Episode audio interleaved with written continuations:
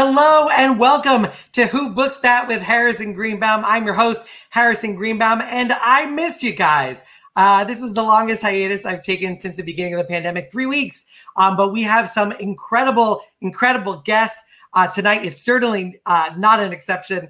Um, thank you so much, as always, for supporting the show. Um, every episode of the show is available uh, in podcast form wherever you get your podcast, whether that's Apple Music or Google Play. It's even available on Amazon, so you can ask your Alexa um, for this podcast. You can check it out on Apple Music. Just go to whobookthat.com for more info. It is now in the top 100 performing arts podcast in eight countries around the world. And that is thanks to you guys supporting us um, and for leaving those great reviews. Uh, leaving five star reviews really, really helps uh, increase the visibility of the podcast. So thank you so much for doing that. If you haven't already, uh, go for it. Uh, we really, really appreciate it. And this show, of course, every Wednesday at 7 p.m. If you're on the East Coast, 4 p.m. If you're on the West Coast, uh, and you can watch it whenever you want uh, once it's aired. Um, it is live, so when you watch live, you get to participate. So that's pretty exciting. And of course, uh, this show is presented by the International Brotherhood of Magicians. If you are not a member yet, uh, go to magician.org slash join dash the dash IBM slash join. If you are a member, uh, now's a great time to renew your membership. Uh, the Linking Ring is still coming out every month. So make sure you uh, support this incredible organization. It's been providing content throughout the pandemic. Uh, it's the Jam, IBM Jam Live is still going strong every Tuesday. Make sure you check that out. And if you'd like to follow me, it's at Harrison Comedy at Twitter and Instagram. Uh, let's kick this thing off. I am so, so excited uh, for our guest for the evening. Uh, George Tenet, the acting director of the CIA, had this to say about our guest. He said he's a man of magical warmth, wit, wisdom, and decency. He was the deputy director for intelligence from 1997 to 2000. He created the senior analytics service. Uh, President Clinton designated McLaughlin as the acting deputy director of Central Intelligence on June 28, 2000. He was the acting director uh, in 2004. He is currently a senior fellow and distinguished practicer in residence at the Philip Merrill Center for Strategic Studies at Johns Hopkins University, Paul H. Nitze School of Advanced International Studies. That is a long one. SAI S in Washington, D.C. He is also a fantastic magician. Uh, performs all over the country and is the author of Creating Business Magic, a fantastic book. Uh, he co-authored with David Morey and Eugene Burger. Uh, guys, I am so excited to introduce you to our guest for this evening. Make some noise. Get excited from your apartment and or home. It's John McLaughlin, everybody. Hello, John. Hello, Harrison. Hello, everyone in the IBM. Great, to, great to uh, be with all of you. Actually, right before we went live, I got a text from uh, Alexander, who just served as the president of the IBM, uh, reminding me of how long you have been in uh, the IBM and such a uh, an active and longtime member. So that's awesome. Yeah, I, I'm an Order of Merlin guy. Actually, that's funny. You should say that you were in the Order of Merlin. Uh, that yeah. came after or before uh, that was your nickname uh, in the CIA. Well, uh, that nickname I think predated my uh, IBM membership, but but it, it, fits. It fits. And then Merlin was leaked at one point. Uh, in other words, it, it, was no longer a secret, or that's why you're talking about it now. Right. in the later days, we changed it to Blackstone. Oh, that's fantastic, yeah. and that, that one works, and that's a perfect segue into your uh, your early uh, beginnings as a magician. Uh, you saw him early on in your life, and I think that really solidified your your love of magic. Oh, I was so blessed, really. Uh, you know, I encountered the world of magic in 1953, uh, as many people did when they went to see that old movie about what was called Houdini. It was uh, Janet uh, Leigh and Tony Curtis. And we all know it was historically inaccurate, but if you look at it today, it's still a very exciting, colorful movie of that era. I ran right to the library, got the biography of Houdini, and discovered the historical inaccuracies. This was the authorized biography in 1927 by Harold Kellock. And then I got my first magic book after that, uh, Fun with Magic by Joseph Leeming. Started uh, building car- cardboard props in my attic, that kind of thing. We've all done this. But uh, at the age of, I think, 14, Harry Blackstone Sr. came through Pittsburgh at the Nixon Theater. And my mother and uh, her friend took me, and we sat in the balcony, and it's as vivid as yesterday to me uh, it was for a 14 year old just absolutely transporting in in the way that those old shows could be. And Harry Blackstone Jr. did very much the same show, very different style. but uh, Blackstone Senior was uh, my, you know, model for many years. And was was there any effect in particular? I know the floating light bulb for a lot of people was a was literally a light bulb for them because that that thing I, I never got to see it live, obviously from Blackstone Senior, but uh, the, the idea of a light bulb floating over your head in the middle of the audience just sounds incredibly magical. Yeah, I mean, even as a 14 year old, but then as an uh, even today, if I see uh, there's still one or two uh, YouTubes of Blackstone Jr. doing it, I still get goosebumps. Combination of the music, uh, almost everyone says this who's ever seen it that it's in what, even if you know how it's done, it's still the greatest magic trick you've ever seen. Although I think what I remember most about the uh, Blackstone Senior show was just the spectacle of it, live orchestra, and what I remember most is Blackstone Senior in front of the curtain while the things were being changed, doing little tricks. Um, something as simple as the Afghan bands, or uh, if you remember the old Silk Wonder Box, just little little time killers that he would do, but so with such charm um, in front of the curtain is in a spotlight. Is kind of what I remember most vividly and you were in McKeesport, uh, Pennsylvania, not too far from Pittsburgh. And I believe you also uh, what, what was there a magic store nearby that you that you get to go and and I feel oh, like every kid has that one store that yeah, you do your research, Harrison. That's interesting. yes, it was Regau's House of Enchantment. Regau is Swoger spelled backwards. There it is. Uh, James Swoger, Jim Swoger, who was a classic old time magic dealer. Many of you have experienced this you know, I'd go there with my $3 and Jim would spend, and I was 14, 12, 13, 14, he would spend good part of an afternoon with me. And I had $3. And nine times out of 10, he would tell me, don't buy that. Don't buy that. That won't work for you. Uh, here, buy Tarbell.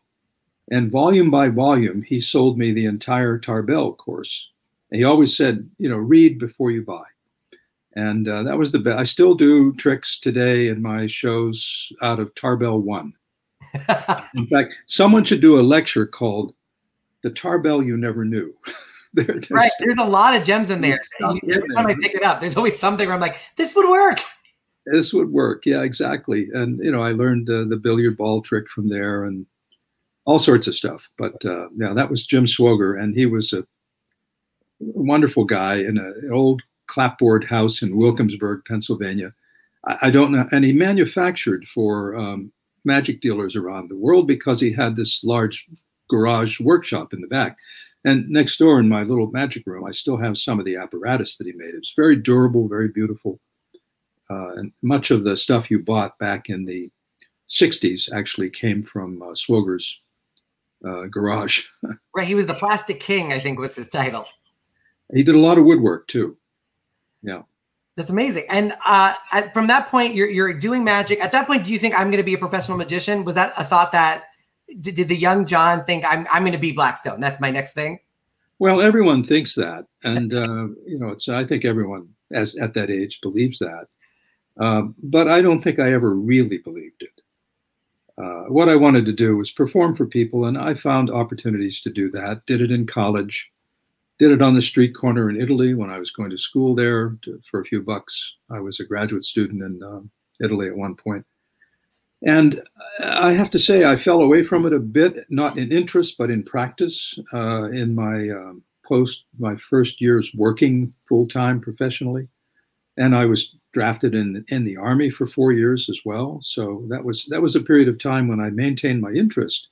But uh, other than you know, working on a card trick or so now and then, or I, I didn't, I didn't pursue it with the kind of passion I have in recent years. So it was probably around 1985 that I got, or 1980 that I got truly back into it. And interestingly, it was Harry Blackstone Jr. When I took my kids to see him, I thought, you know, I remember how much I loved this.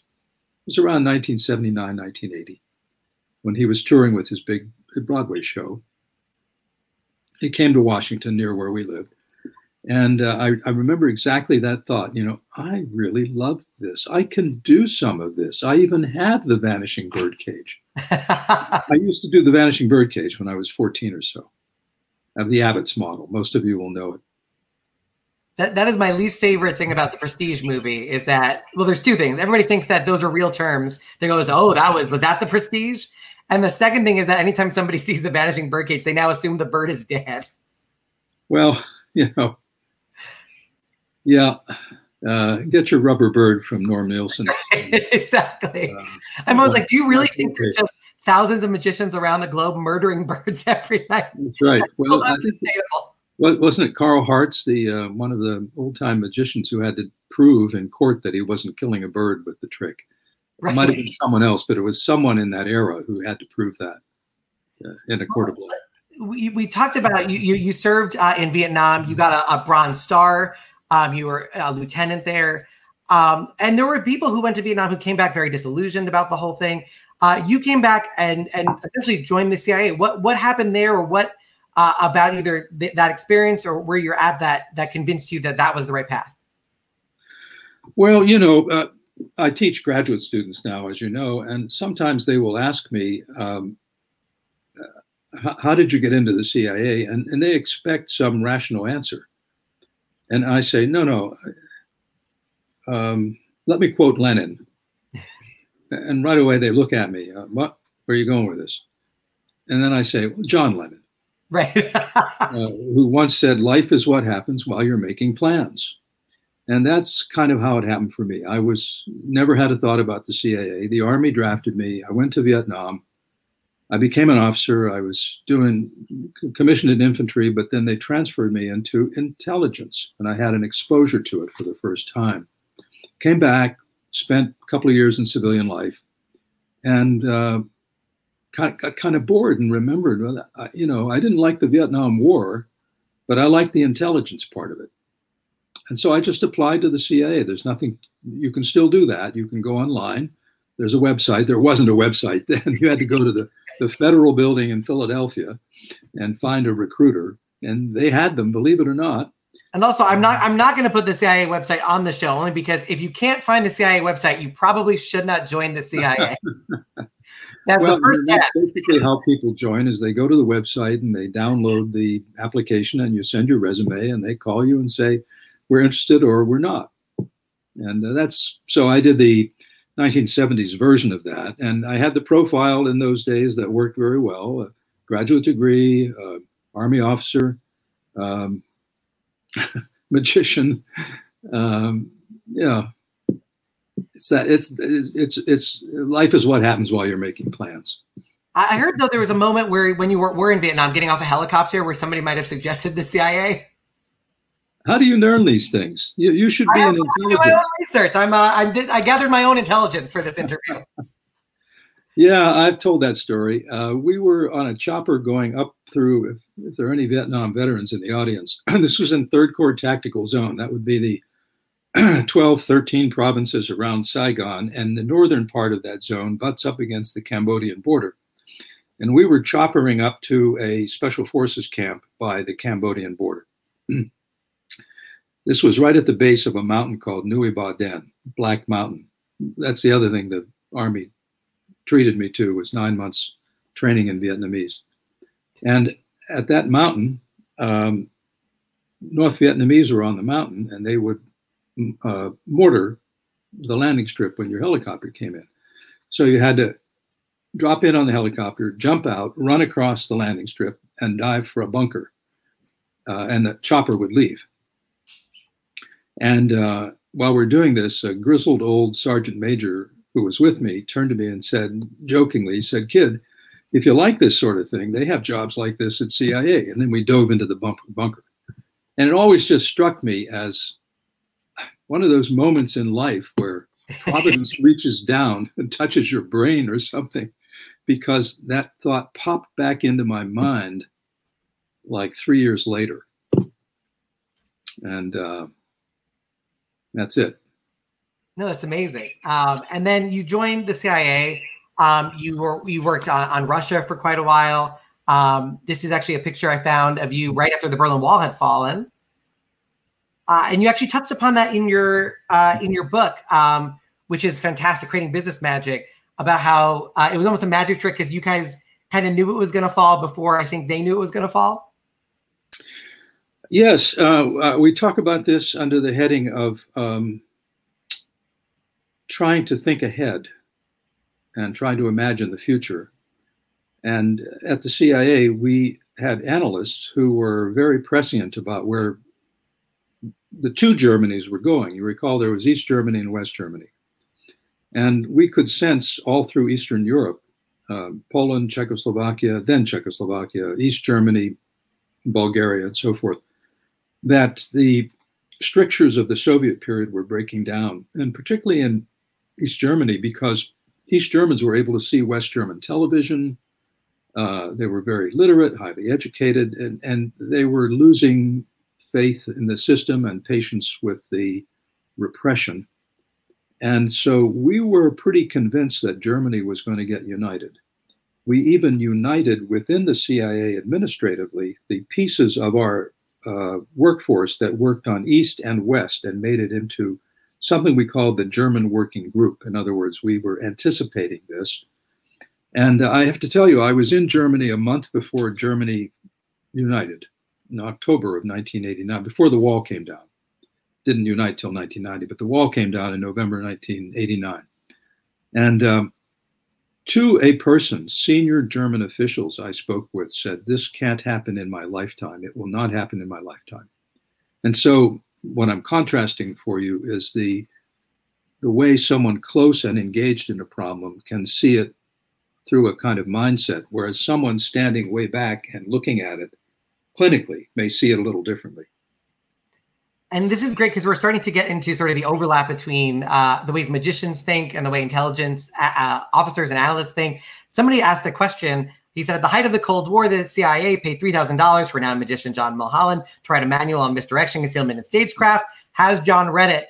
Has there been an updated version? Uh, I, not only did John read it, I can tell you, uh, I'm pretty sure he did because he wrote the foreword to it. Yeah. Um, but you had a great quote in your foreword to that uh, to, to this book. Um, uh, there's there's several quotes, um, but you you mentioned. Uh, let's see if I can find the exact quote.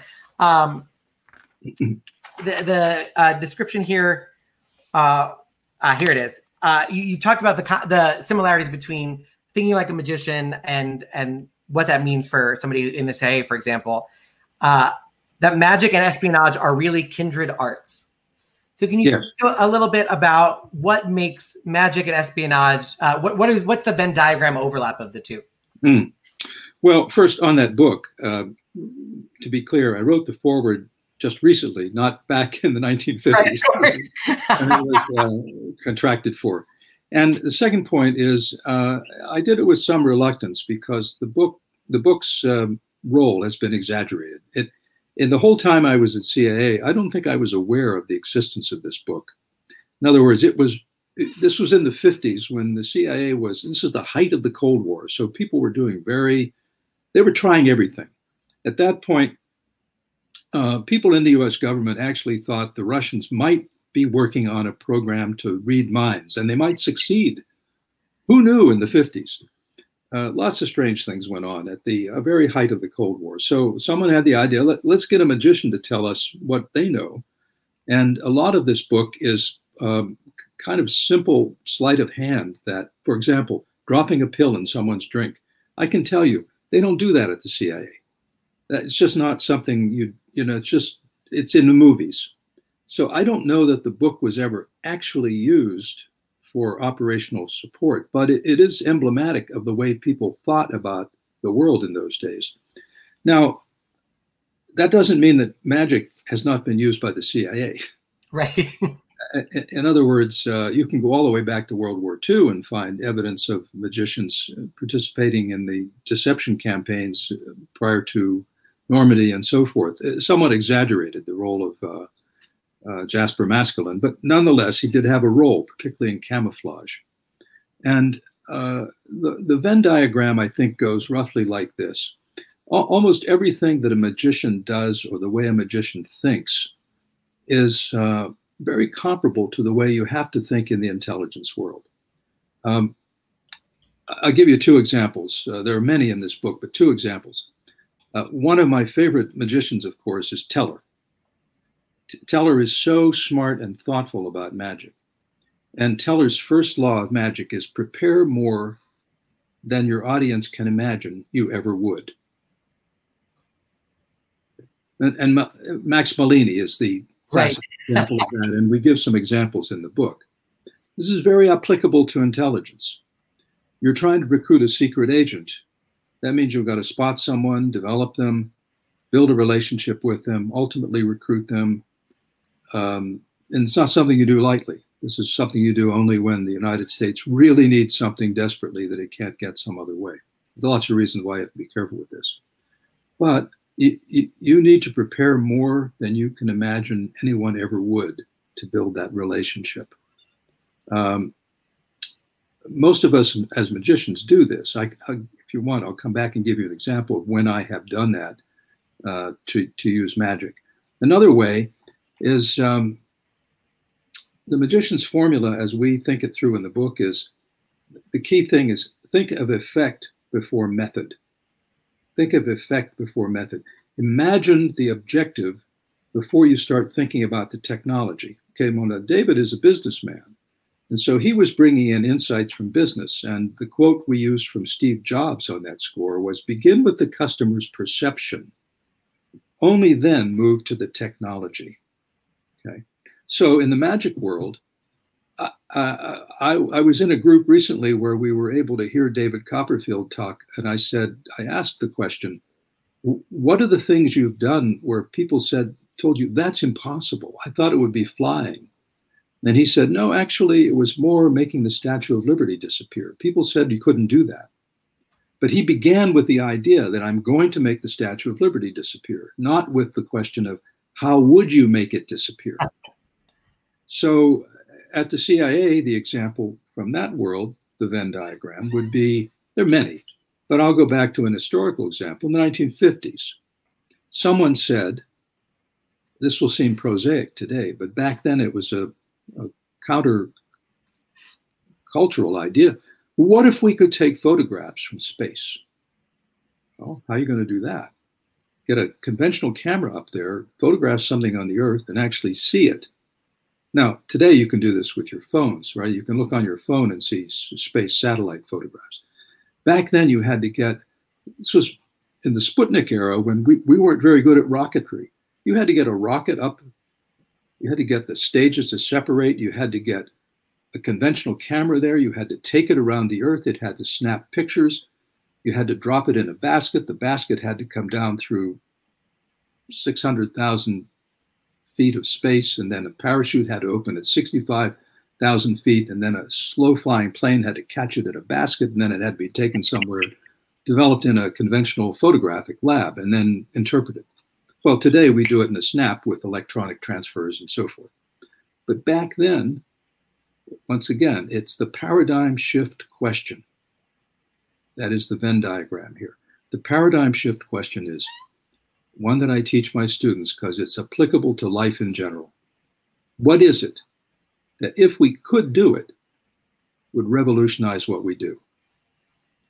If you can answer that question, you're on your way to imagining something and achieving something that thinking conventionally will hold you back from from doing because people will tell you it's impossible it's impossible another way is um, you know always get one ahead magicians are always one ahead uh, the most delicious moment in a trick is after you've done the load and your, your work is over right and all you have to do is worry about the reveal cups and balls and know your outs. You know, what if you drop the load? How do you get out of it? So those those ideas too are applicable in business. Always get one ahead of your competitor, whether it's a negotiation or devising the next product, and get one ahead by imagining the future, not imagining what you can do, but imagining what you want to do. You know, effect before method, objective before process dream before mechanism. And, and that's those are principles that drive the intelligence business, and they're principles that drive conventional business, and I think principles that are also uh, important in, in magic.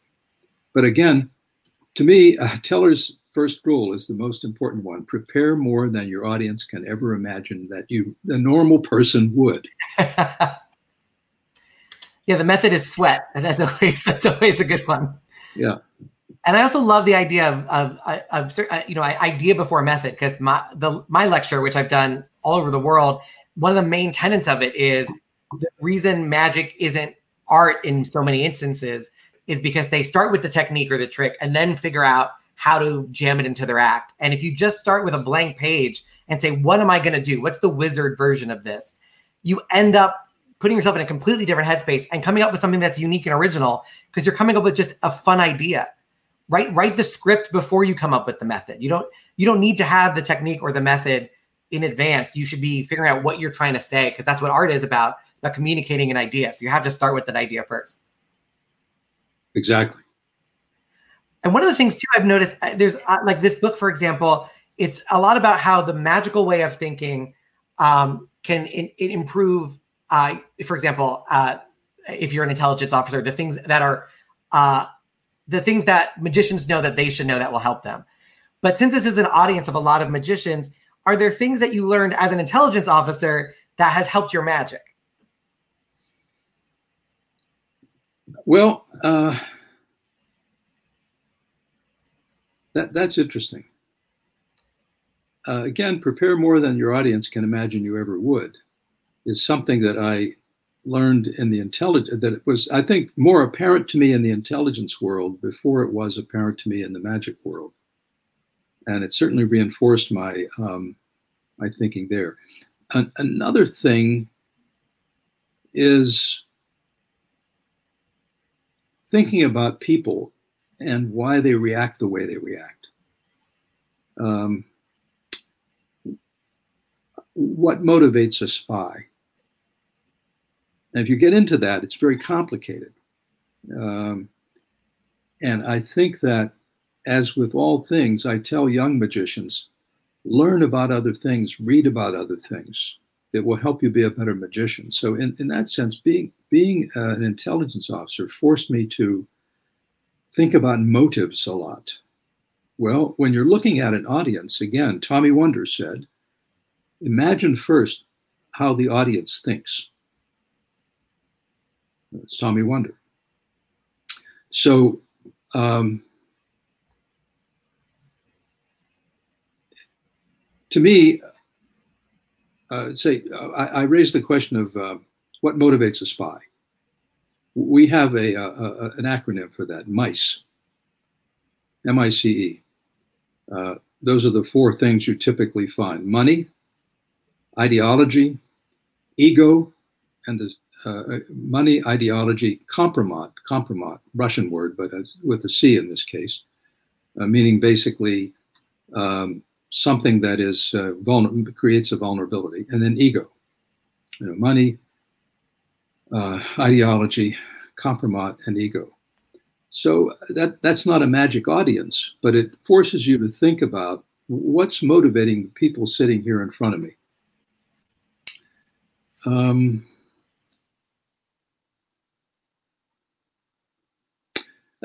here's, here's another thing that Roberto Giobbi said. I, I picked this up in his book Confidences, that is an insight about magic, but it's also an insight about intelligence. He said a magic trick happens three times when it's done, when it's performed, when someone remembers it, and when they tell someone else about it. And I can, I can give you an example of that. I did a did a trick at a dinner once, and there were a couple of journalists there. It was a haunted deck. It was done with a. Uh, come on, I, we can talk about method on this podcast. Look, I mean, there are non magicians watching, but so, uh, but uh, you get. it was a haunted. It was a haunted deck. Yeah. Okay. And um, very simple haunted deck where the, the card went in and then I, the deck was on the table and I waved my hands and the card slid out. Everyone liked it. A couple years later, this journalist wrote a book forget the name of the title of it.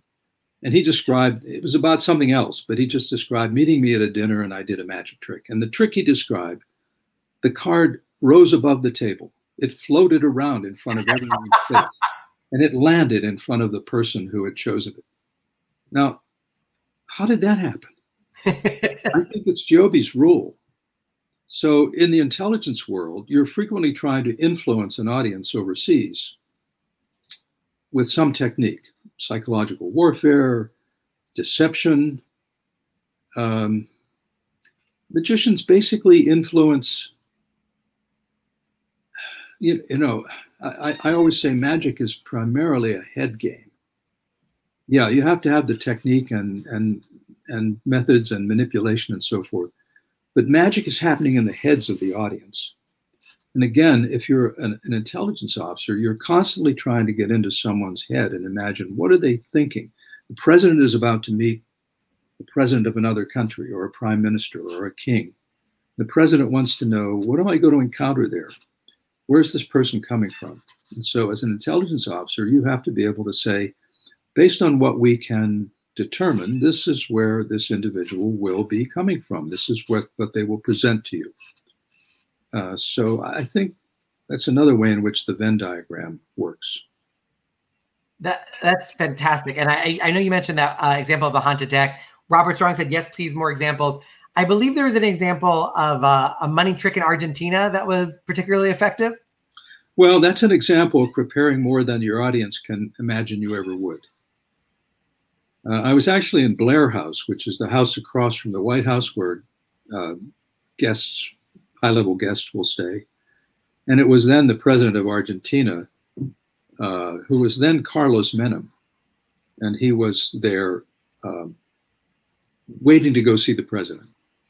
And for whatever reason, I was there along with some other officials who were meeting him. I don't recall why we were meeting him.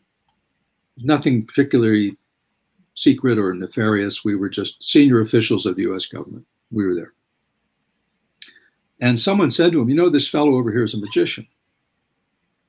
And he said, Oh, I love magic. Uh, can you show me something? So I said, Well, do you have a dollar bill in your pocket from change you've gotten somewhere? He did. And uh, he, I did what probably half of the audience can do. I folded up the dollar bill. I had some story about how this was inflation in reverse, made it smaller. And when I opened it up, it was a $100 bill. He really liked the trick. It was a big hit. And uh, you all know the trick. And about a week later, we got a cable from our embassy in Buenos Aires saying the president would like to offer Mr. McLaughlin the finance ministry. now, it was a joke, of course. I mean, it was, it, it, he had said it. It wasn't a real offer, of course, but it, apparently this had stayed with him enough that in some interchange with an American diplomat, he had said, let's offer the finance ministry to that guy in Washington. Argentina was in some financial trouble at the moment, at that particular time. But even though that so, was so now, my point is, my point of that is, I, I had to be, as you all know, you know, people in this audience know, people ask you to do a trick anytime. And the, the worst thing you can say as a magician is, I'm not prepared. So right. you know, always have the rubber bands on your arm, always have stuff in your pocket. Be prepared to go. But I do love that that in that instance, that magic trick was so memorable that in a way it might have been it might have had a positive effect on that meeting, on our relationship with Argentina. So it's a small trick with a huge impact. Well, I, I used magic at the CIA for two reasons. I didn't mix it a lot with my work, um, but um, it was an icebreaker when I had to meet particularly foreign intelligence services, where often the relationship is very formal. Uh, but if you introduce, you know, a deck of cards or something else, it puts everyone on it. Magic is the great leveler. It, it everyone understands it in the same way. And also, um, you were asking about the Venn diagram again. Uh, I would sometimes perform magic for some of our officers who were going to be um, operating in hostile environments overseas where they would be under heavy surveillance. And I'm not trying to teach them magic tricks, but I'm trying to, again, think like a magician, be one ahead, um, direct attention. I mean, uh, uh avoiding surveillance is a bit like misdirection on a larger stage that's uh, that's an exaggeration. You you can get intelligence officers into trouble by telling them operate like a magician, but think like a magician is a good thing. So, but you don't want them doing sleight of hand on the job. Right. but it makes sense because sometimes the best misdirection is just it's not necessarily making sure they're not paying attention to where you are, making sure they're paying attention to somewhere completely away from where you are. Or hiding in plain in plain sight. And you know, magicians have been uh, helpful. I, I can't give many details on this, but uh, they, they have been consulted by CIA on uh, things that won't surprise you, things like concealment devices and so forth. Trying to move someone from one place to another. Who does that better than a magician without being detected? And also, thank God you were there too, because in terms of if the CIA needs to talk to somebody and ask them who the magicians they should be reaching out to, you're a perfect resource. Yes, I am. uh, Joel Perry actually wrote in and said, John, can you please tell the Russian color changing deck story? I love that one. Oh, I don't know that one. Which one is that? color changing deck story.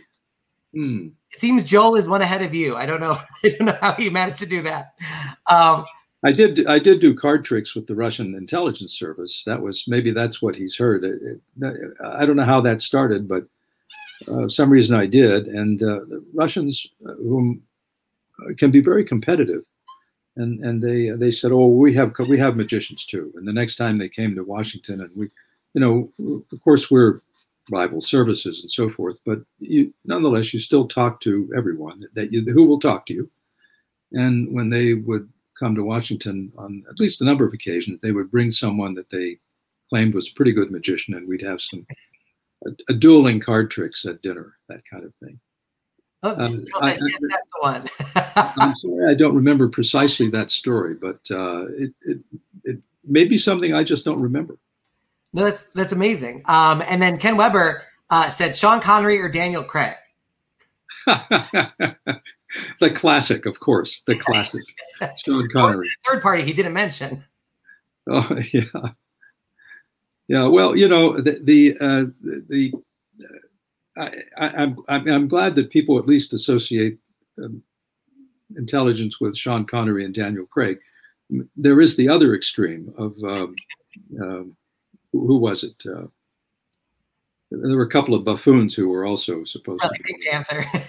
yeah, yeah. Um, the guy with the uh, phone and the, the, phone in his shoe and so forth. I forget Get who smart. it was. Get smart. Yeah, yeah, yeah. But uh, and also there's Jack Ryan, course.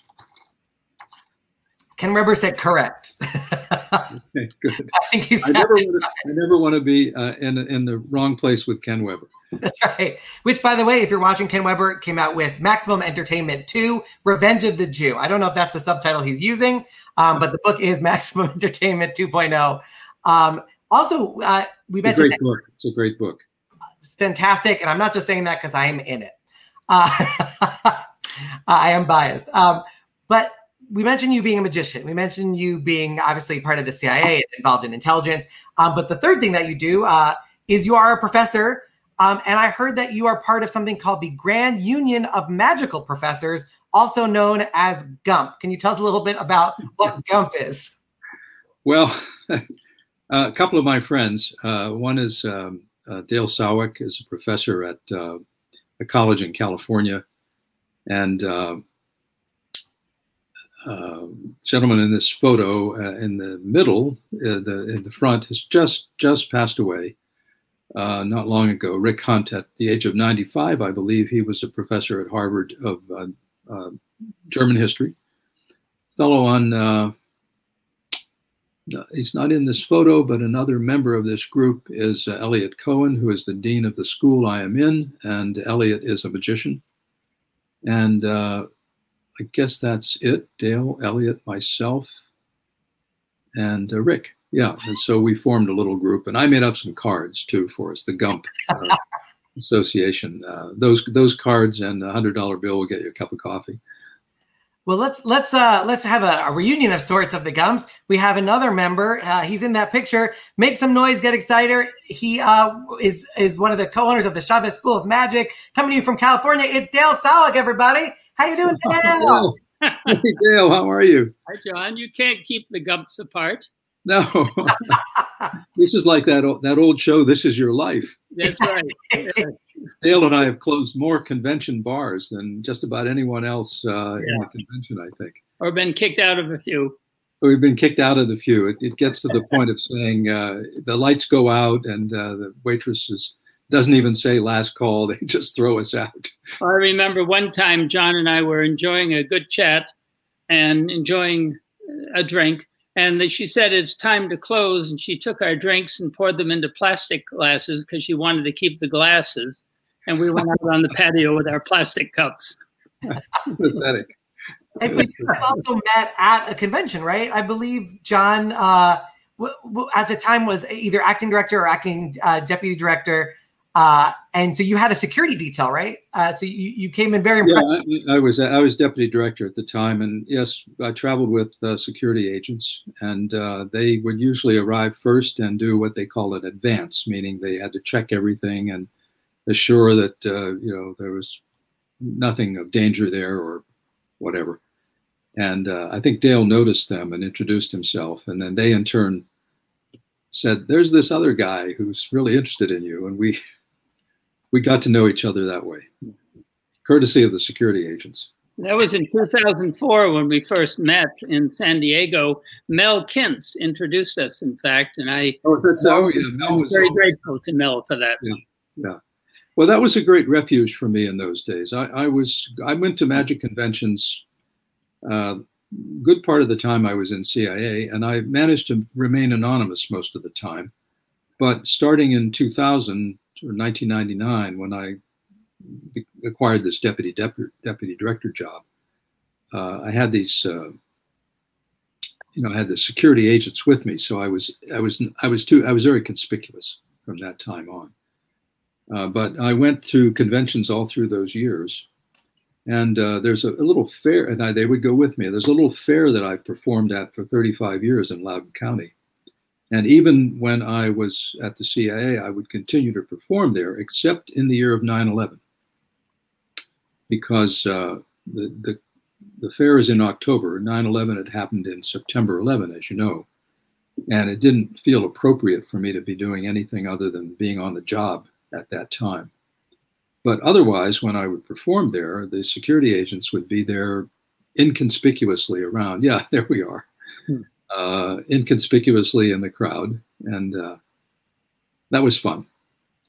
So and between, that, between acts, I, I, I, would do five shows in a row, and between the shows, I'd go to my armored car and take calls from senior officials about very serious matters having nothing to do with card tricks.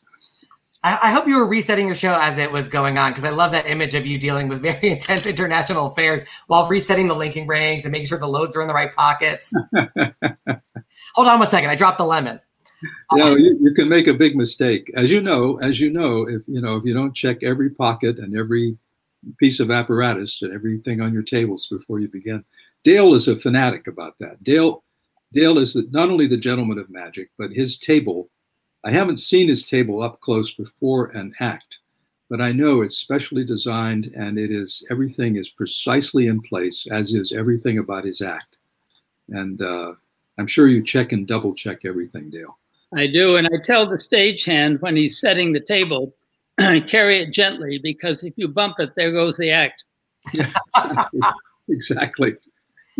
And Dale, I, I, when we were talking a little bit earlier, you mentioned that your friendship with John is the ideal friendship. Can you explain uh, what makes it so ideal? Yeah, I've said this to John on numerous occasions that um, he wants to learn more about magic, and I want to learn more about politics and government. So it's the ideal friendship. John is a white walking encyclopedia, as you can imagine. His experiences are global and he's been a very, uh, very valued advisor over the years, ever since we first met. Well, and there's nothing Dale doesn't know about magic, and Hardly. no one, and no one he doesn't know.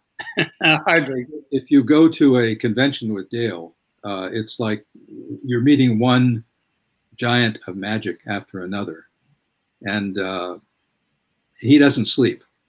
No, that's true but I know someone else is a night owl. Yeah, but you you're you're you're you're you're still going long after I've collapsed. And, and that, surrounded by plastic cups. he'll, he'll, call you at seven o'clock in the morning and say, "I have a table for us in the restaurant." And That's he's true. And he's been up all night. Uh, and was there ever a, a point where uh, the, the situation was re- reversed, where Dale was asking uh, you for magic, or or you were asking Dale for politics? Is, is, it? Uh, has there ever been a situation like that? I don't think so, but I, I do know I I have um, uh, no I, I think we just share I, I certainly have shared some thoughts about magic with Dale, but I, I usually it's I'm more on the receiving end than on the giving end. And Dale, I have a question from Jason Saran who said, John, did you have to approve Dale's trip to North Korea? I know you uh, performed in North Korea. Did was John able to give you advice about performing there?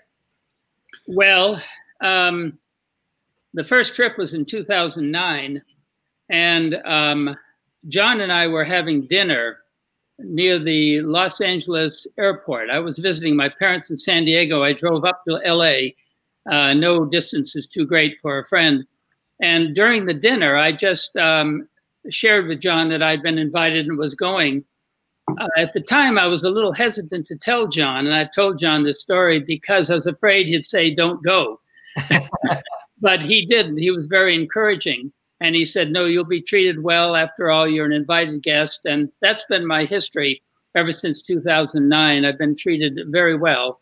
Uh, they know I'm coming with no hidden agenda, that I'm interested in the cultural life, the personal life of people, and interested in setting up exchanges between their magicians and ours. They have quite a vibrant magic society in North Korea. Yeah, just in general, I, I think. Uh it's always good to talk to everyone. You know, talking to someone is not a reward for something. I mean, you are learning something when you do it. Um, Churchill's famous remark, many famous remarks by Churchill, but one of them was, uh, of course, uh, jaw jaw is better than war war. Absolutely. And also, um, so there's uh, there's a picture I found. Um, this is John in his office, and I noticed a detail um, mm. in the back. There it is. There's you on the cover of Genii magazine. I researched for a very long time trying to find this this uh, edition of Genii in which you were on the cover. Uh, I have not been able to find it. Uh, how did that end up on your wall? That is an example of uh, CIA forgery. Uh, but I can tell you one thing that's not a forgery is you were definitely on the cover of the Linking Ring, uh, yeah. IBM's uh, fantastic magazine. And that story was written by Dale. Uh, and, and, so, Dale, I guess, uh, can you walk us a little bit through uh, how you ended up writing the story? And there, was there anything uh, particularly surprising that you found out that you were uh, excited to learn when you were writing the article? Well, the timing seemed right. Um, as John mentioned earlier, he'd been kind of an anonymous for many years at the Magic Convention. But uh, 10 years had passed, and I just thought that um, John deserved and warranted, and magicians would be interested to know more about John's life. After all, he's had such a, a prominent place to play in the magical world for so many years and is passionate about the art. So the timing just seemed right, and John was very um, agreeable to it. He sent me the photos, which I used, and after I'd written the article, I sent it to John, and he made a few suggestions, and then we Sammy uh, Smith was good enough to run it in Linking Ring. Uh, I think um, what I've learned from that experience and others in talking with John is um, what a um, what a rich life he has lived. Uh, the one line that jumped out at me, which I can relate to personally, is that his mother told him when he was very young, John, you can do anything you want to do. And I think he's done that, obviously. But if, if there's one takeaway from the years I've known John, it's that, that he had the full support of his mother and he's gone on and obviously done great things for our country. Oh, that's awesome, Dale. Thank you so much for joining. Um, Chavez Magic Studio, it's still being built, but make sure you bookmark that page so that when it is up, uh, you can be the first one to see it. Uh, Dale, thank you so much for joining. We really, really appreciate it. Stay safe and stay well. My pleasure. Thank you. See you soon, John. Great to see you, Dale. Thanks for coming. Uh, and one of the things that we have alluded to is uh, creating business magic. Uh, your book uh, with David Morey and and you. Uh, there's a third author, Eugene Burger. um, and I wonder if you can tell me how you got involved with Eugene and um, uh, and I believe he was your, your mentor as well. Yes, I first met Eugene at an IBM convention, and it was one of those times when you know how the convention sometimes has uh, the president uh, has a, party at some point. I, I w- I've never been very um, conspicuous in magic, and I, I, don't consider myself a major magic figure at all. I just I'm an amateur. Passion. Uh, uh the way I like to describe myself is a, I'm a magic enthusiast. I'm passionate about it, and I work at it. But for some reason, I got invited to this. Uh, a friend of mine said, Why don't you come up and join? So I went up and I ended up standing next to Eugene. And we had this wonderful conversation. And uh, I just related to Eugene immediately. He always tells a funny story, at least I think it's a funny story.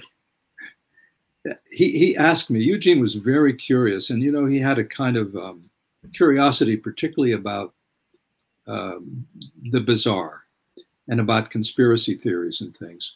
And Eugene said to me, "Are there real? Are there any, any aliens at Area 51?" and he asked me quite seriously, and I said, "Not anymore." now, he didn't. I mean, I was just making that up. It was a joke, and, and out there, folks, that was a joke. That's right. that was a joke and uh, but Eugene always looked back to that remark as um, layers of meaning in it, you know, and it was just a joke, really. Anyway, uh, we established a relationship, and I would see him periodically, and uh, you know, we would have dinner or lunch or whatever, and uh, Eugene was a genius, really. And I, what I admired most uh, Eugene used to say, magic is about the experience of life, which made me think a lot about why do we do magic? I mean, we do magic because it it represents metaphorically um, experiences that people have loss, restoration, transformation. Uh, it represents hopes they have. Uh, it also represents um, the idea that mystery is still there in life. The the three people who just received the Nobel Prize for their work on black holes. I heard an interview with uh, the woman who's an American. The other two are from somewhere overseas in, in Europe, I believe. And the woman said something like, What's more interesting than studying black holes? that defy all of the laws of physics that we understand. Well, that made me feel good because I've tried to understand black holes and I can't. I can't get the concept in my head. They they cause matter to disappear. Right. Where does it go? So magic. That's a very Medici way of thinking about it. Like if something vanishes, it can't just we we know it's still at the base of the box. Yeah, it's in your pocket. It's gone south, whatever. Black hole's pocket. but magic reminds you of the, the, the mystery that is still there in life. One of Eugene's great scripts, and it's in that book uh, that uh, Larry Hass prepared on Eugene called From Beyond, and he's working on volume two now. But one of Eugene's great scripts in there has to do with uh, extreme burn, a trick that many people here will know and the opening paragraph. And there are nine versions of the script. Eugene was a great scripter. He, he scripted everything, even though it sounded extemporaneous. And all nine scripts are printed. And the ninth script, for the first time, he adds the first paragraph, which says something like, I haven't learned it yet, but I, I, I think I will. Something like, Have you ever wondered where magic comes from? I think it comes from dreams. Now, when I read that, I thought, I just had a dream the other night when I dream a lot. And the other night, I had one of these dreams where whatever was going on could not conceivably happen. And I thought, what an insight that is. We don't understand dreams, really. There's a lot of mystery in life. Magic brings all of that to you. So that was one of the things I, I learned from Eugene. Eugene also had exquisite taste in magic. That is, he didn't try to learn everything. He tried to learn and perfect the things that, in his taste, in his eye, in his mind, would be uh, good magic. He spent a lot of time, was quite devoted to Al Baker's work. And somewhere behind me there, I have that big, thick Al Baker book that uh, Todd Karr put out. Uh, so I just I just think Eugene was someone who elevated the art uh, in a way that uh, some people do, but very few people to the extent that that Eugene did. And he was also, of course, a mentor and partner to Jeff McBride, whom I, uh, I have studied with. And uh, Jeff's Magic and Mystery School in Las Vegas is a great institution for uh, elevating the art. I think. Yeah, and I, I think Eugene didn't just have good taste in uh, magic; he also had good taste in people. Uh, in a previous episode, uh, Suzanne talked about being introduced to uh, the person that ran the restaurant that she ended, she I believe is still working at. Um, and also, I believe Eugene actually introduced you to David Morey, but you don't have to take my word for it because he's here right now. He is the CEO of DMG Global and vice chairman of Core Strategy Group. He's advised five Nobel Peace Prize winners. He has uh, advised global presidential campaigns, including Bill Clinton and Barack Obama. He's also one of the co authors of Creating Business Magic. Make some noise, get excited. David Morey, everybody. There he is, all the way from his river house.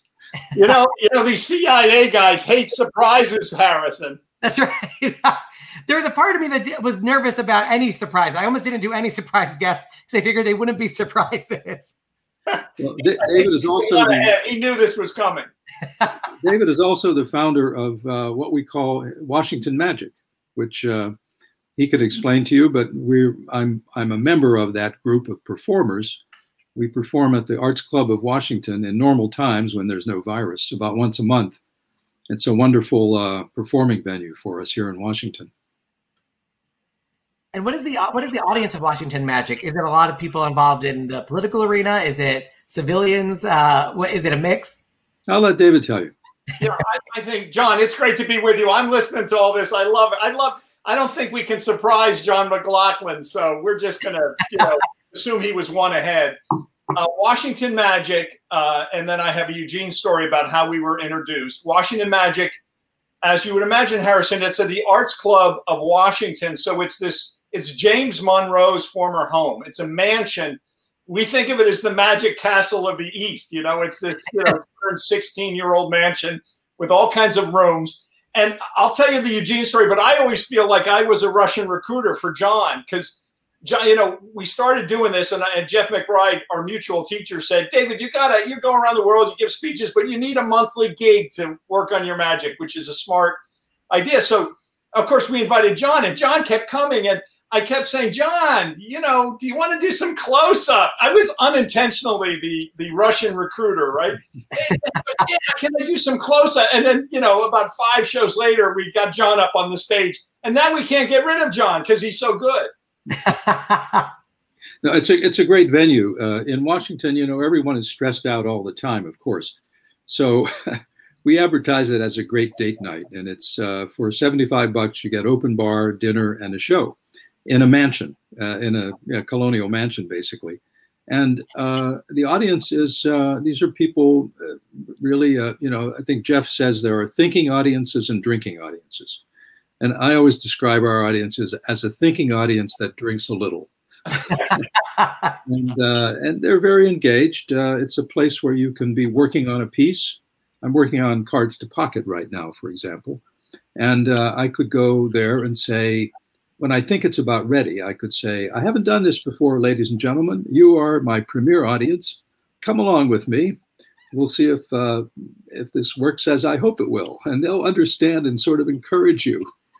Uh, it's it, and also, of course, they they appreciate it when you do good magic. But uh, it, it's a good audience.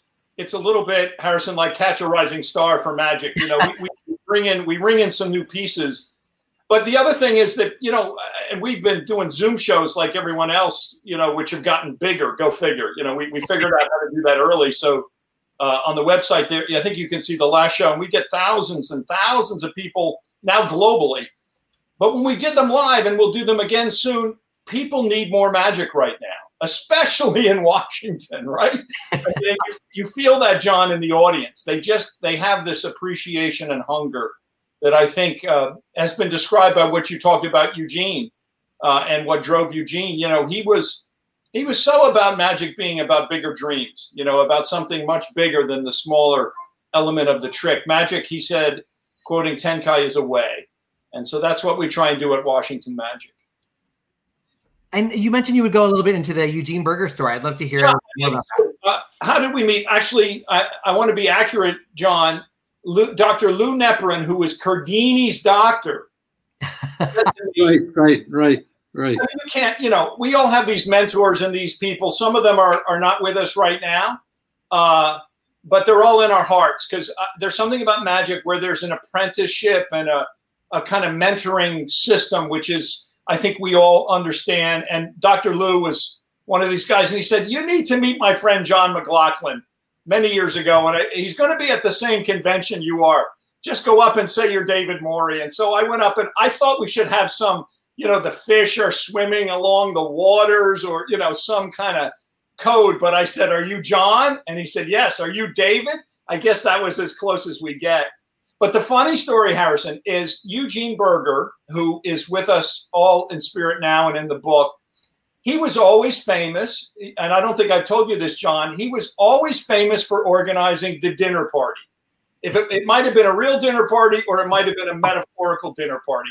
And he and I separately, I can tell you that story if we have time, had come to the idea of creating business magic from different experiences. So we're going to co-write this. And Eugene sits down with that great voice and has this big conversation with David. I think we should bring John McLaughlin in because it would be really sexy to have the former director of the CIA as our co author. What do you think?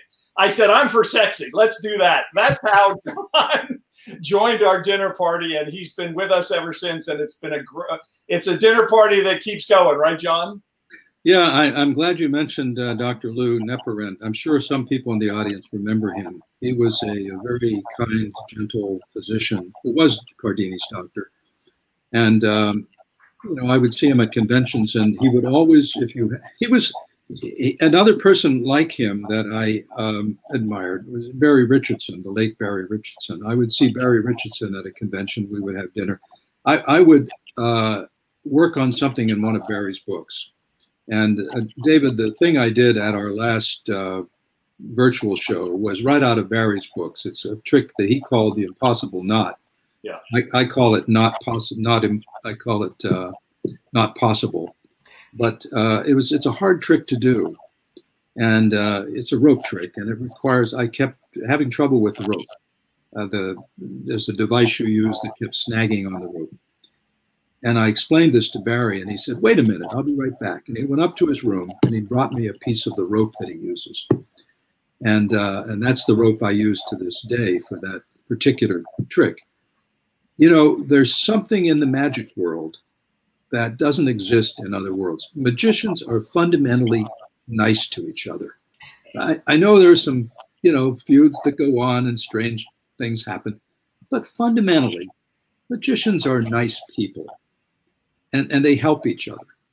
And what a what a community! Uh, you know, when I was working in my other job, it was always a refuge for me and I, to this day, I advise students I teach who are going off into, you know, tension-filled jobs in the State Department or Treasury Department or the Congress or wherever. I say, get a hobby.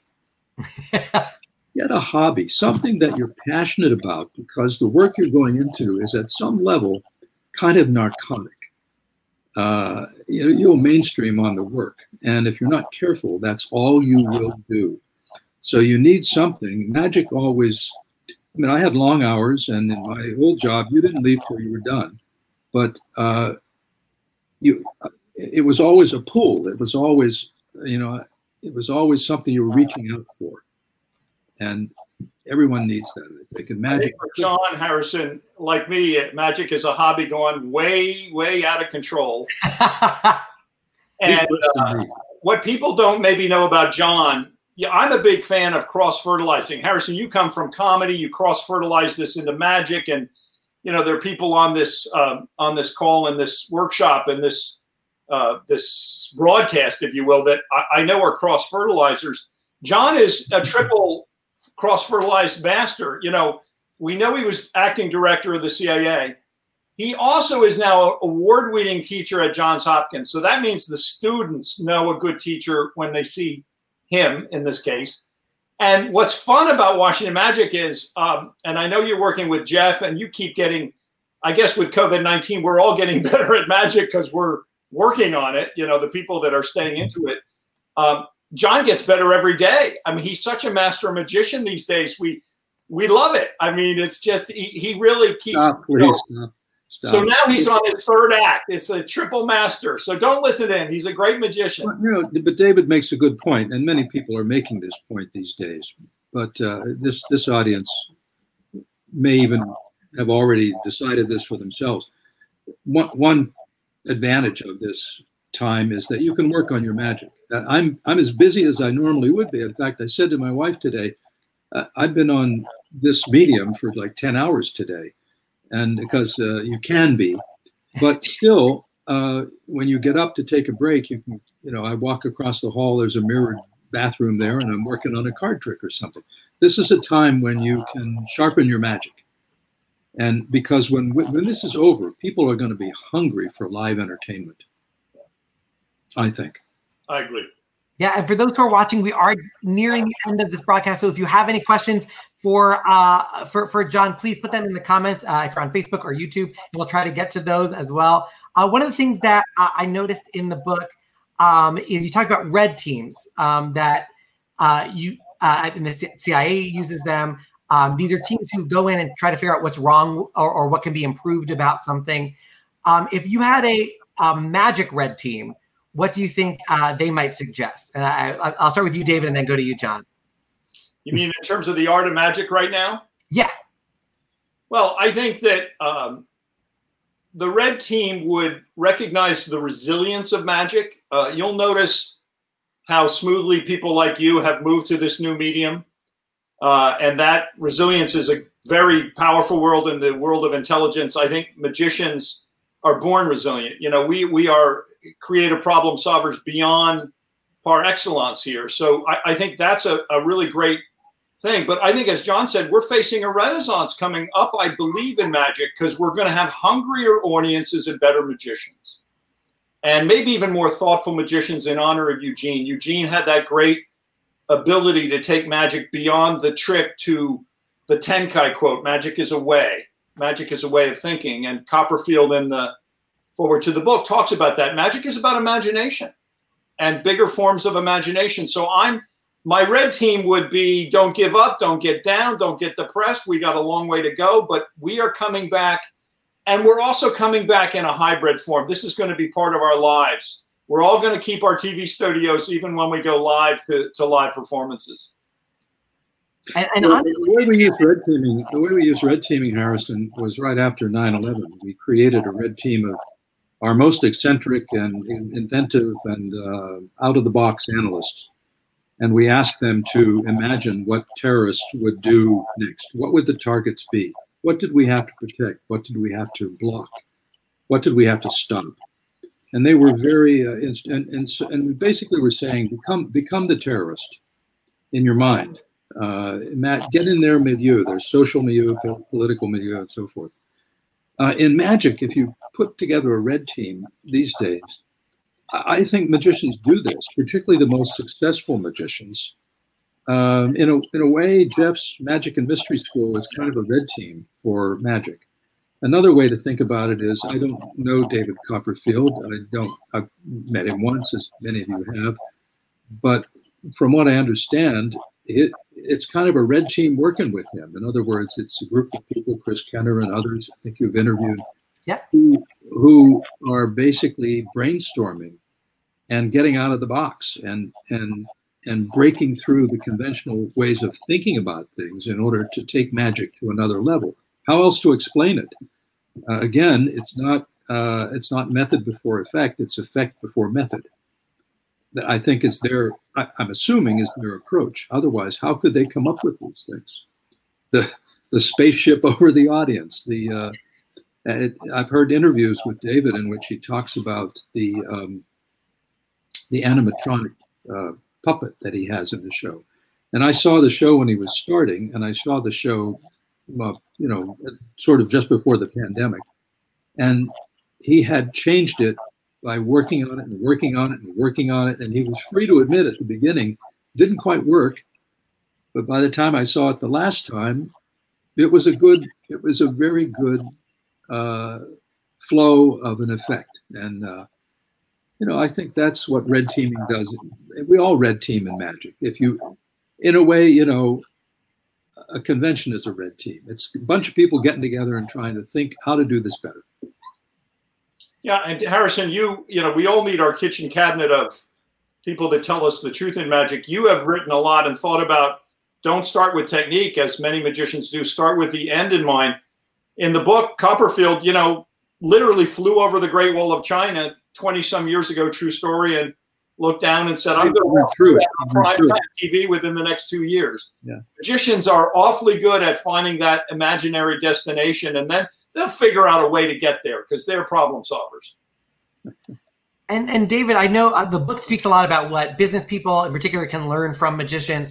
Um, what what have you learned in particular from John, uh, either about magic or about life?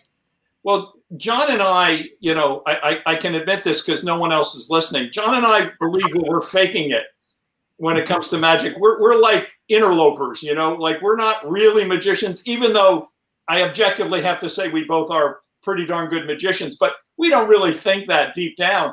So John and I are always kind of confessing, oh yeah, what about did you forget that or did you do that? We always feel like we've broken into the house of magic that Eugene talked about, and we're we're sort of borrowing the props. But I've learned from John really um, preparation, power of thinking. John is as methodical about his magic as I, I'm sure he was in the intelligence world, and he is a teaching. So it's about preparation and really being uh, thoughtfully methodical.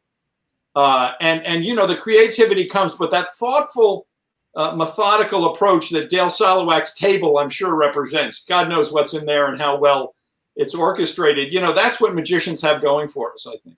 There's a new book about um, a um, James Baker, who was a prominent figure in Washington, chief of staff in the White House, Secretary of State, uh, close to H.W. Bush and uh, Ronald Reagan and so forth. And it's called The Man Who Ran Washington this this I'm reading it now. The, this the secret of his success was preparation.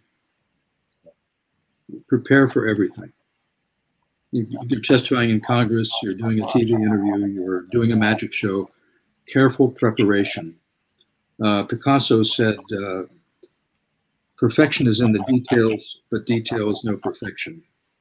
So, and what I've learned from people like Eugene and uh, Jeff McBride and, and working with David is that sometimes the tiniest little change, the tiniest little line, I mean, you guys know this. Harrison, you're a professional. You know this instinctively. But, and particularly, I think with comedians, I'm sure you would agree.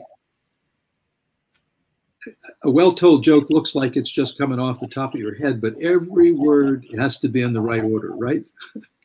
I've, I've spoken about that it, when sometimes a joke changing the word the to an. Uh, I have a joke where I mentioned a planet, and every night I would go up and try a different planet to see which is the funniest planet. Uh, turns out in that joke it's Jupiter. Uh, but yeah, comedy is sometimes that fine. Uh, and I also love, um, in terms of preparation, I always say you have to earn all your magic tricks. And by earning it, it means doing it so many times that you've screwed it up every possible way so that when you do screw it up, because you can never you're never going to be perfect you will screw it up no matter well, how I, I, am linked to discovering uh, that the importance of videoing your magic I, I, heard about it for years and i said yeah right of course yeah sure i finally started doing it and i encourage everyone to do it because and it's so easy you can go with your phone these days stick your phone up on your desk and just do your trick uh, you see stuff that you say i don't want to do that yeah. Oh, I, I, I, I, see the steel, or I see the palm, or I'm flashing the uh, Tenkai uh, palm, or whatever. uh, and it, it's just invaluable. Or I didn't say that right, or I look goofy when I say that. Just look differently. so it just it's very valuable to video your stuff and look at it. David used to tell me that, and I took me years to figure it out that it actually works. Uh, and and David, as we're wrapping up, um, uh, uh, I could spend forever with you guys, but I know both of your time is very valuable. Uh, is there any last thoughts that you had about John or about magic that you'd like to share? Well, I think um, you know John and I loved Eugene, and we uh, embody, I think, Eugene's spirit because Eugene was at heart a teacher. He was teaching people and inspiring people, and he used his magic to elevate that as a principle. You know, Eugene, my thought is Eugene said life comes down to the dance between fear and courage. And we're all going through that dance right now. And so we need magicians to give us more courage and less fear. And John is, you know, John's favorite quote is David Devant. You know, for, it, was it all with kindness? All done by kindness. That is John's character on stage. It's called kindness. And I'm sure he exemplifies that as a teacher, as a magician. I'm sure he was the kindest acting director of the CIA ever. I don't know if that was helpful or not, but I know he's a very kind performer, teacher, and magician. And that's what we need right now in that dance between fear and courage.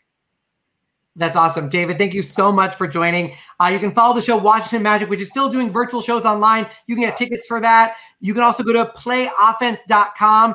And of course, the book is Creating Business Magic How the Power of Magic Can Inspire, Innovate, and Revolutionize Your Business. That is available from all your favorite booksellers. So make sure you pick up a copy. It is fantastic. David, thank you so much for joining. I really, really appreciate it.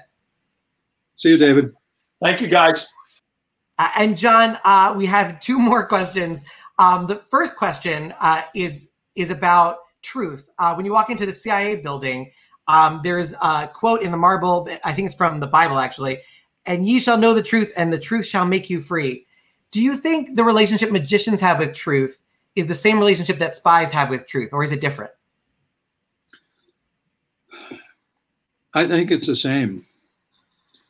Um, a good friend of mine introduces his show sometimes by saying, uh, "This is this is Eric Henning. Uh, Eric is billing himself now as the Wizard of Washington." So he's his character is very much a Washington character, and he says, "I'm the most honest man in Washington. I'm going to tell you ahead of time. I'm going to fool you." and so I think there is a relationship. I, I, you know, people sometimes say magic is about lying. I don't think it is. Magic is about actually bringing forward a greater truth clothed in deception if we're doing this correctly.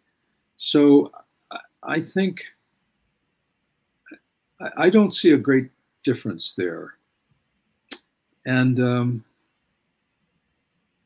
and that, that is the animating principle at the CIA. Um, you know, I'm not saying the CIA is perfect. Um, certainly, the CIA has made mistakes.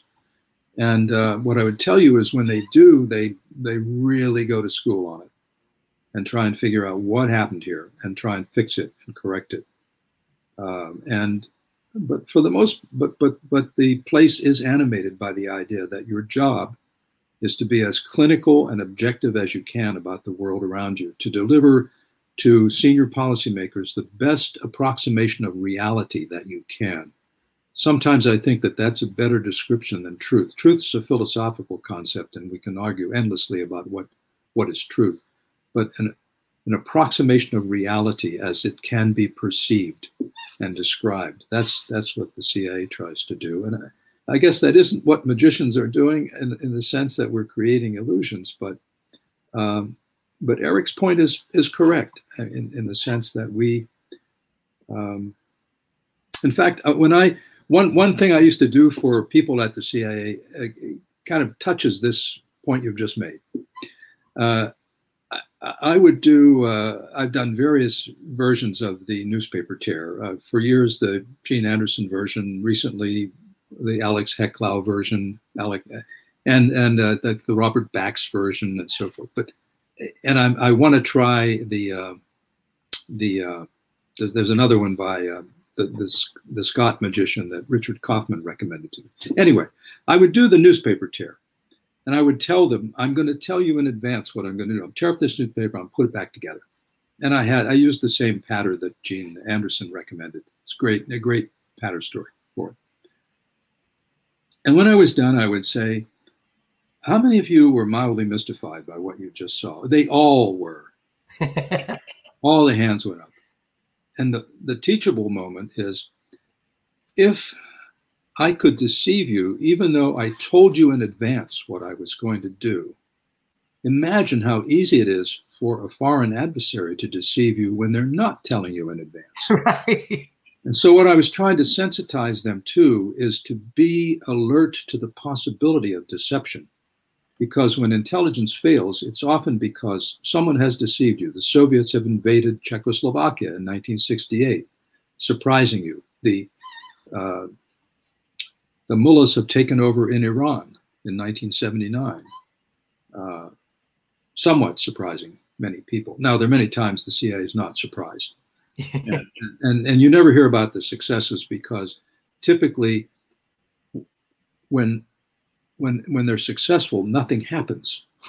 Right. You know you shouldn't know about embassy that. is not blown up. Yeah. An airport is not attacked. You never hear about that. So that's one reason why you don't hear about intelligence successes because often when they occur nothing has happened and that's the whole point. and similarly with magic, you uh, the only time people often find out the method is when you screw up. But normally, they shouldn't know at all what's going on behind the curtain. Or, or when you say, or when you foolishly give the actual name of the trick. Yes, I learned this with students. You never do that because they're on they're onto uh, Google instantly. I always so, say when you write out your set list, you should be describing the trick by what it is, not by what it's. Yeah. So for every effect I have, name an effect, I I, I have my own name for it a, a, name that's derived from the script rather than from this, the name under which it was sold. That's awesome. And and last but certainly not least is the question I end every interview with, which is there's a lot of young performers, uh, young magicians who are watching. If you had one piece of advice for for them, what what would it be? Yeah, that's uh, easy, really, and it comes from experience. Respect your magic, and love your magic. And understand that you are giving people an experience that they'll remember. If you are if you if you work at your magic and love your magic they will remember your magic what you show them what you do for them for the rest of their lives as a happy moment. I know this because i've performed for 35 years at this little country fair in loudoun county. It's actually a big country fair. It's uh, you know hundreds of people come and sit on bales of hay while I'm performing, and people who came as kids are now bringing their kids, and they remember when I was a kid. You did. They remember that as a happy memory.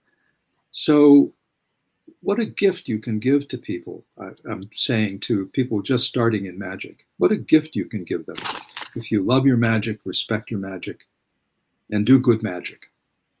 That's an incredible note to end on. John McLaughlin, uh, thank you so much, so, so much for joining. Thank you, uh, Harrison. I think uh, the quote that we opened up with, uh, I think it's obvious uh, that that you fit, all the bill. Uh, you are a man of magic, warmth, wit, wisdom, and decency. John, thank you so much for joining. I really, really appreciate it. and you can catch both of us in Swing State Magic um, you can find that uh, on my uh, Facebook. Uh, there's information about that. Uh, John, thank you so much. We really, really appreciate it. And uh, stay safe and stay well. Thank you, Harrison, and thank you all for uh, for coming in. John McLaughlin, everybody, uh, keep a, keep it going. I know I'm clapping internally, but you could be clapping yourself. What an incredible interview! What an incredible person, incredible magician, teacher, writer, uh, all of the things. Uh, thank you so much. And thank you to our special guests as well, David Morey and Dale Salwak. You can follow uh, David, WashingtonMagic.com, playoffense.com, also bookmark ChavezMagicStudio.com. That will be coming at you soon. Uh, thank you guys so much for watching. It's every Wednesday at 7 p.m. if you're on the East Coast, 4 p.m. if you're on the West Coast. You can watch old episodes and download this as a podcast at whobooks.com. And of course, uh, very importantly, magician.org slash join dash the dash IBM slash join. Make sure you support the International Brotherhood of Magicians. Uh, we, we appreciate their support so much. Uh, it's such a great organization. You absolutely should be a member. And if you are already a member, renew your membership. Uh, my Twitter, Instagram is at Harrison Comedy. Next week, next Wednesday, the special guest is Banachek. It's going to be a, a, fascinating and incredible interview. So make sure you tune in next week at the same time for that. Thank you so much for watching all over the country. Uh, to Danny, to Steve, other Steve, Colin, Joel, Ken Weber. Thank you guys so much for tuning in. We really appreciate it. We can't do it without you. This has been Who Books That with Harrison Greenbaum, presented by the International Brotherhood of Magicians. Thank you so much for watching. Have a great rest of your week. Who books that with Harrison Greenbaum? I'm thinking, singing the theme song. It's me singing. I'm singing the theme song. Definitely a theme song. Who books that?